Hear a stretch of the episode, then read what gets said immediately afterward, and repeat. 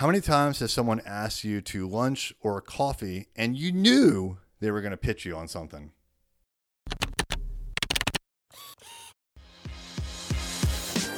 Hey there, I'm Eric Olson. And I'm Kevin Dayton. Join us on our journey to building a $100 million company. Hey there, it's Eric J. Olson. Like you, I get pitched a lot on things that people want me to buy.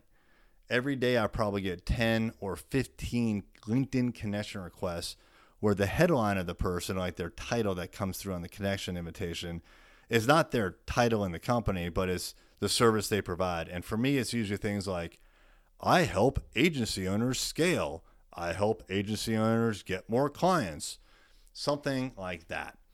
And a lot of times these folks will invite me, if I do connect with them, which is about a 50 50 shot actually, because I, I know they're going to pitch me on something and I know that it's going to be a one sided relationship.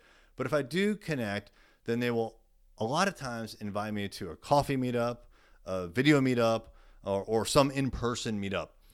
The in person meetups are the ones that I used to do a lot of these. When I first started in business, I would take almost every single meeting.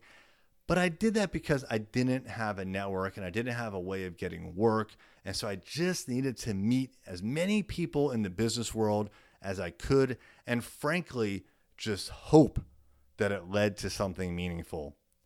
Well, we're several years into this, and I don't need to take that strategy anymore. And I certainly don't need to invest that level of time in order to find, hopefully, a meaning connection. So, a lot of times when I get invitations for a coffee meetup or even a lunch, I will say, That's awesome. I would love to meet you. By the way, we're having an in person meetup, Marketers Anonymous, on this Friday coming up. Now, I'm recording this during COVID. And so the concept of an in person meetup is really just on pause, like the rest of in person anythings these days. But that is a strategy that I've used a lot, and it's a strategy that I will use in the future. And even now, what I'll do is instead of trying to meet someone in some place, which I don't want to do, I'll just have a five minute phone call, right? I'm willing to give someone five minutes just to say hi and see what's up. Um, but I really don't want to contribute or uh, not contribute. I really don't want to dedicate that much time unless I know like why, you know. And so what I don't want to do is meet at a coffee shop, either pre-COVID or post-COVID, and spend an hour shooting the shit to figure out that all they want is to sell me something. Uh, especially if it's something that I'm just not interested in. There's really not a lot that we need in this business anymore. We've bought it all. So, you know, what I would encourage you to do is think about how long these coffee meetups, these lunches take. You drive there, you have an hour long meeting. It's almost never less than an hour. And then you have to drive back. You're talking about two hours of your day. Effectively, it's half your day. Half your day is gone in this rando meetup. It's called a business date.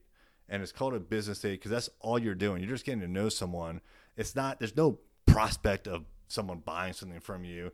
The best prospect is you buying something from them. It's just not a good use of your time. And I would encourage you to try to avoid doing it.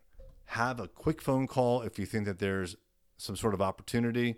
If there's not, just you know, get to the point real quick.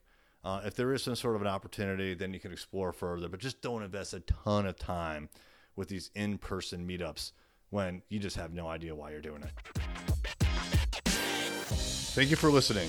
Engage with your ideal customers online. We can help you with social media.